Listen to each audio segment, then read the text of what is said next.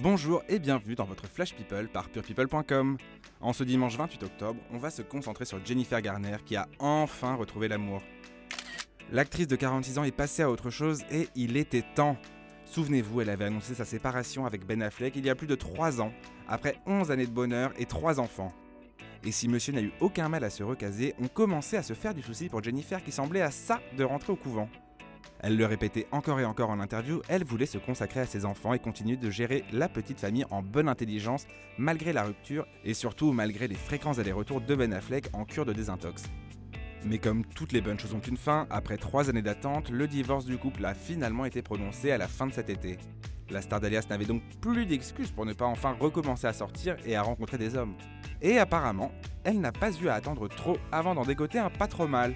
Et oui, comme on vous l'a annoncé sur Pure People, cette semaine, Jennifer est complètement accro à un charmant businessman. Il a 40 ans, il est beau comme un dieu, il est propriétaire d'une chaîne de fast-food et il s'appelle John Miller. En gros, il a tout pour lui. C'est clair que c'est un peu plus classe que la dernière conquête de Ben Affleck dont le job était de poser des cuisses écartées dans Playboy. Mais, et c'est un gros mais, un petit détail sur la vie privée de John vient de ressurgir. Il est marié.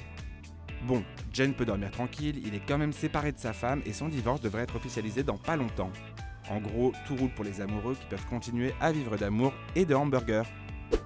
À demain pour de nouvelles infos people avec purepeople.com.